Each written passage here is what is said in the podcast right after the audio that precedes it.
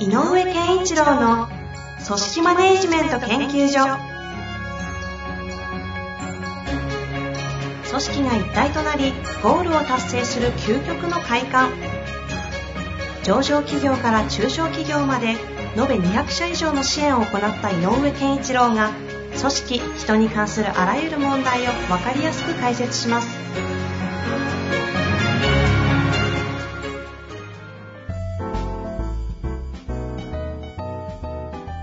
にちは、遠藤和樹です。井上健一郎の組織マネジメント研究所。井上先生よろしくお願いいたします。よろしくお願いします。さあ、先週エアコンが壊れた井上先生でしたが、はい。復活したことと思いますので、爽やかに今日は行きたいと思いますが。今日はです、いいですか？質問言ってしまっても。はいじゃあ行きたいと思います。今日はですね、300名の会社の管理職をしていますという方からご質問いただいております。はい。えーただいま300名程度の会社で管理職をしております。今年に入り育ってきたなと思うような期待していた新人メンバーが次々と転職していきました。専門技術職ですが、競合他社も多く、給与や会社の体制にもかなりばらつきがあります。実際引き抜きも多いです。若い時だからこそ本人が辞める、辞めたことなら尊重はしたいと思うものの、立て続けに期待のメンバーたちが辞めていくので、自分の立場としてはどう捉えていいか迷ってしまっています。会社として若手も満足できるような給与形態や働く環境を変えていく必要があるのか、それとも今のまま貫き通していいものか、私は会社に意見はできる立場にはおります。このような会社の転換期にいる管理職の立場として、どう立ち振る舞っていけばよいでしょうか。井上先生のご意見をいただきたいです。よろしくお願いいたします。はい。ということですね。えっ、と、まあね、えー、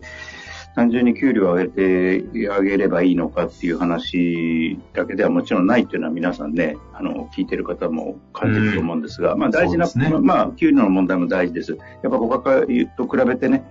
業界、業界というかね、同じ業種、業態の他社と比べて、まあ、できれば平均よりは上に設定してあげたいなっていうのはあるので、うんうんえっと、そういう設定ができる会社でなきゃいけないな。ただまあ300人ぐらいまでの規模になっていて、まあ競競合という、うーん競合がどんな規模で、どれだけの展開をしていて、どんな、えーその業界、業種のの中で、え立ち位置がある会社なのかちょっと分かりにくいんですけれど、はいはい。あの、まあリ、リーディングカンパニーに慣れているのか、それとも、えっ、と、すごくニッチなところだけど、特殊的な、特殊なシェアを、えー持ってるっていう、これだけでも全然種類が違うので、うんうんうん。あのー若手が何を魅力として感じるかっていうことをね、えーと考える上において、そんな立ち位置、あのー企業の立ち位置がど、どこにあるのかっていうことによって違うと思うんですよね。はい。対策もね。で、ただ、えっ、と、まあ僕も、とにかく、なんか、ね、10, 10年ぐらい前ぐらいからですかね、3年で辞めちゃう若者が増えたって、ね、結構3年で3割辞めますよみたいなのが結構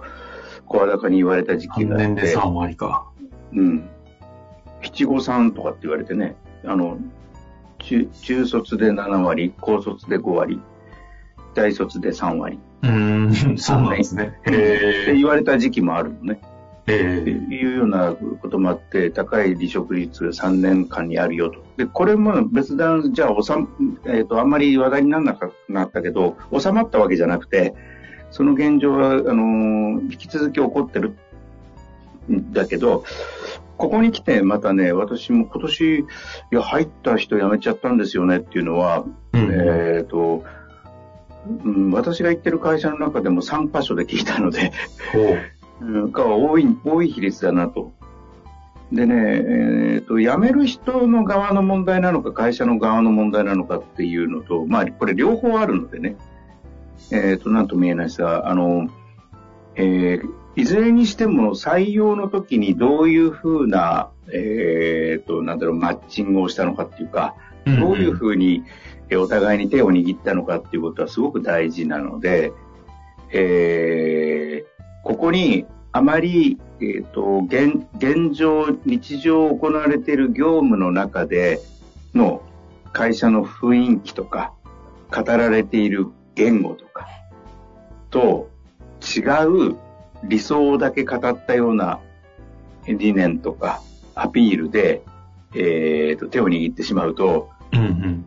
違うじゃんっていうモードがすごく強くなるね。うんうんうんうん。だから、すごい、昨今、あの、ミレニアム世代、Z 世代とかってアメリカ、アメリカなんかでも言われてるんだけど、あの、共通して言われてるのは、若い人たちはすごく社会性みたいなことをすごく大事にするので、企業が社会的価値があるかどうかをすごくあの意識してますよと、かつてよりという言われてます。だからこそ、えー企業も、うちはこういうことを理念としてやっていて、こういうことを目指し、こういうことをやってますという、ある種こう、んまあ、あの、ことは悪いけど、綺麗なこと、あ綺麗事的なことをちゃんとこう、あちゃんとっていうか、それを強くアピールするようなうん。うん面っていうのも、あの、出てくるのでね。で、それで、あ、じゃあいいな、なんて思った時に、入ってみたら、なんかこう、なんだろう、その、ただ売り上げのことだけ言われるとか、ってなると、あれ、なんか違うじゃんって思った時うん。うに、ん耐えるとかっていうモードよりも、違うわ、ここって言ってやめちゃうってことは多い。うんうん。だから、給与の問題とかで辞めてしまうっていうよりは、なんかそれっぽい、なんか自分がイメージしたこと、自分がこうだと思って入ってきたけど違ったんだっていう、このギャップの方が大きいと思うんですよね。うんうんうんうん。だからそのギャップをなくすためには、現状を変えていかなきゃいけないっていう方向と、ああのアピールしてる内容を的確に実態に合わせてやっていかなきゃいけないっていうことは、両方、もちろんあると。うん。うん。だから、そのあたりで、まあ、今のこの、えーえーと、質問者の本問題を大きく捉えていくとしたら、えー会社に提言できるというんであれば、えー処遇の問題とかっていうよりも前に、やっぱり、えーと、内定出しました。内定を受領、受託しましたという人たちが何を期待してこの会社に入ってくるのかは、ちゃんとし、あの、えっと、整理しましょうというか、えーまあ、えーっと、的確であるかどうかと、で、そもそもどういう期待で入ってくるのか、ということをちゃんと把握しませんかっていうことは、えーっと、会社に提言してもいいのかなと。なるほどですね。だからこの質問から読み取る抱えている問題の、まあ、本質って言葉がいいのか分かりませんけど、井上先生から見る問題は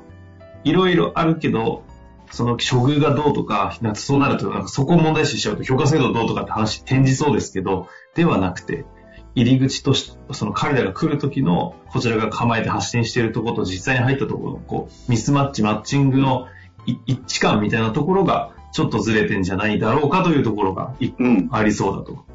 おそらくかなりのね。で、それは勝手に、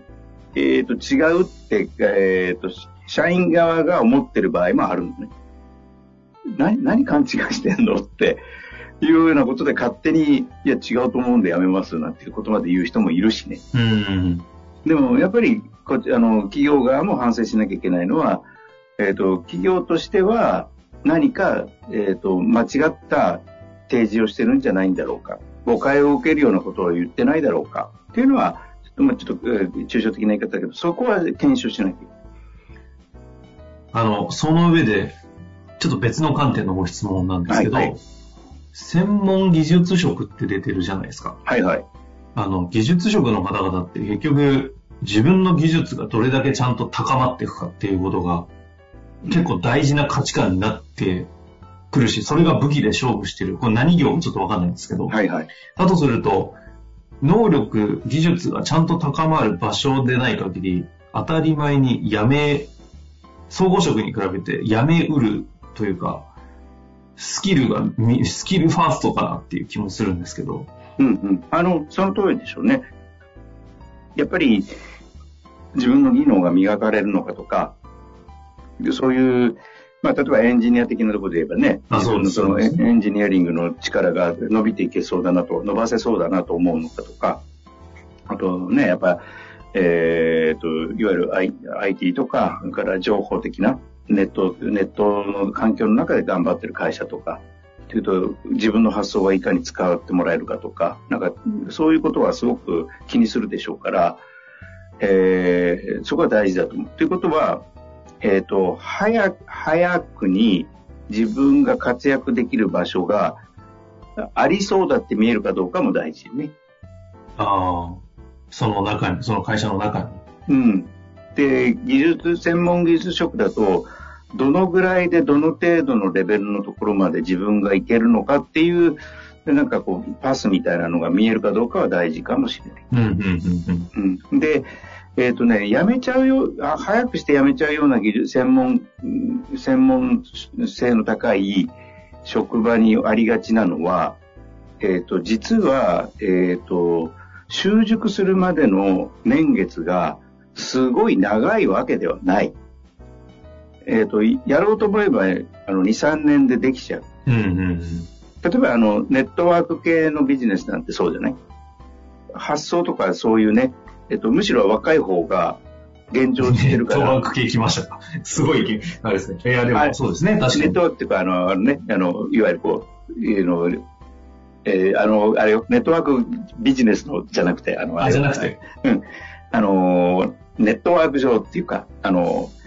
SNS とかね、そういうものを使ってる方で、そうそうそうはいはいはい。マーケター的な仕事をするようなそう、ネット上のね、そう。だから、例えば、ね、メルカリさんとか、ああいうようなところとか、まあ、サイバーさんなんかもそうじゃない？やっぱりこう、ああいう、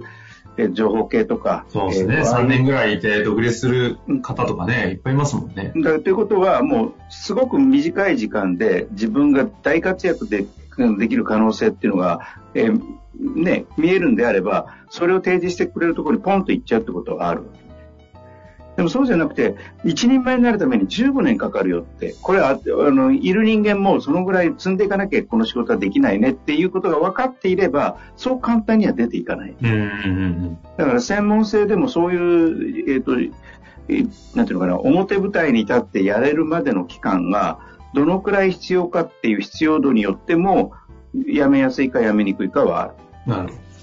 で、辞めちゃうってことであれば、早くに活躍の場が見えるかどうかも一つのキーワードになる。そうすると、やっぱり若くして頑張れる、この会社ならば、やらしてもらえるみたいなことは大事なので、ど。うん。そういう場があったかどうかは、あるのかどうか、まあ、もしそういうところだったらね、あの、そういう、会この質問者の方がそういう会社だったら、えっ、と、若手がちゃんと活躍できるわって作れてるかねとか、発想さえあれば、能力さえあれば頑張れるっていう状況を作れてるかねっていうのは、会社としても、会社と話してもいいのかもしれない。なるほど。うん。ここまでで最後ちょっと時間も近づいてきましたので、総括していきたいと思うんですけども、はい。どこですかね、その、ポポイントは？あのあのね、えっ、と、やっぱり、えっ、と、入ってくる人たちがどういう、えっ、と、その会社によって自分がどうなりたいかとか、いろんな方面での自分の期待っていうのがあるので、その期待っていうものをちゃんと把握してますかっていうことと、どういう期待を、に対して応える体制を会社が取ってるか。っていうのは、ちょっと少しこう、えー概念的にまとめると、そこがちゃんと整ってますか。で、かつ、もし、えっ、と、会社としてはそういうことを言って、で、えー学生さんと手を握った。でも、し職場に送り込まれたら、職場は関係ないよ、そんなことって言って進んじゃってないですか？なので、最後にもう一個だけ付け加えたいのは、そこで言うと、会社と、えー企業と学生が、えー学生という限らないか、えー企業と、ああの、入ってくる人とが何をもって、えーと、お互いが結び合ったかっていうことが、配属される先のえー上司にちゃんとフィードバックされなきゃいけないのね。うんうんうん。だから、どういうことで、どういう人たちが来るよ。で、うちの会社としてはこういうことをしてあげたいんだよ。なんで、こういうことをあの職場の中でも考えなきゃダメだよっていうような、えっ、と、受け入れる現、職場の、えっ、と、ある種会社側から見ると、教育？受け入れ体制の教育っていうのも大事。なるほどですね。だからそこからこう落としていくと受け入れ体制の教育だったり、じまあ、部署として会社としての自社認識というか、まあそう。いろいろあるんですけど、一個点で言うのは、そこの期待に対して、うん。その期待をどう受け答えることができるのかできないのかの把握をまずしようっていうことですね。そう。はい。なるほどね。まあ、ここはね、常について回る問題ですね。うん、まあでもしょう、しょうがないんですけどね。まあということでね、300名もいるところですので、はい、当時の受け入れ体制とまた変わってきてる状況もあると思うので、はい、ぜひ管理職という立場を生かして、そのあたり解像度を上げて、また何かありましたら質問いただけたらと思います。はい。ということで今日のところ終わりたいと思います。井上先生、ありがとうございました。ありがとうございました。本日の番組はいかがでしたか番組では井上健一郎への質問を受け付けております。ウェブ検索で井上健一郎と入力し、アカラクリエイト株式会社のオフィシャルウェブサイトにアクセス。その中のポッドキャストのバナーから質問フォームにご入力ください。また、オフィシャルウェブサイトでは、無料メルマガや無料動画も配信中です。ぜひ遊びに来てくださいね。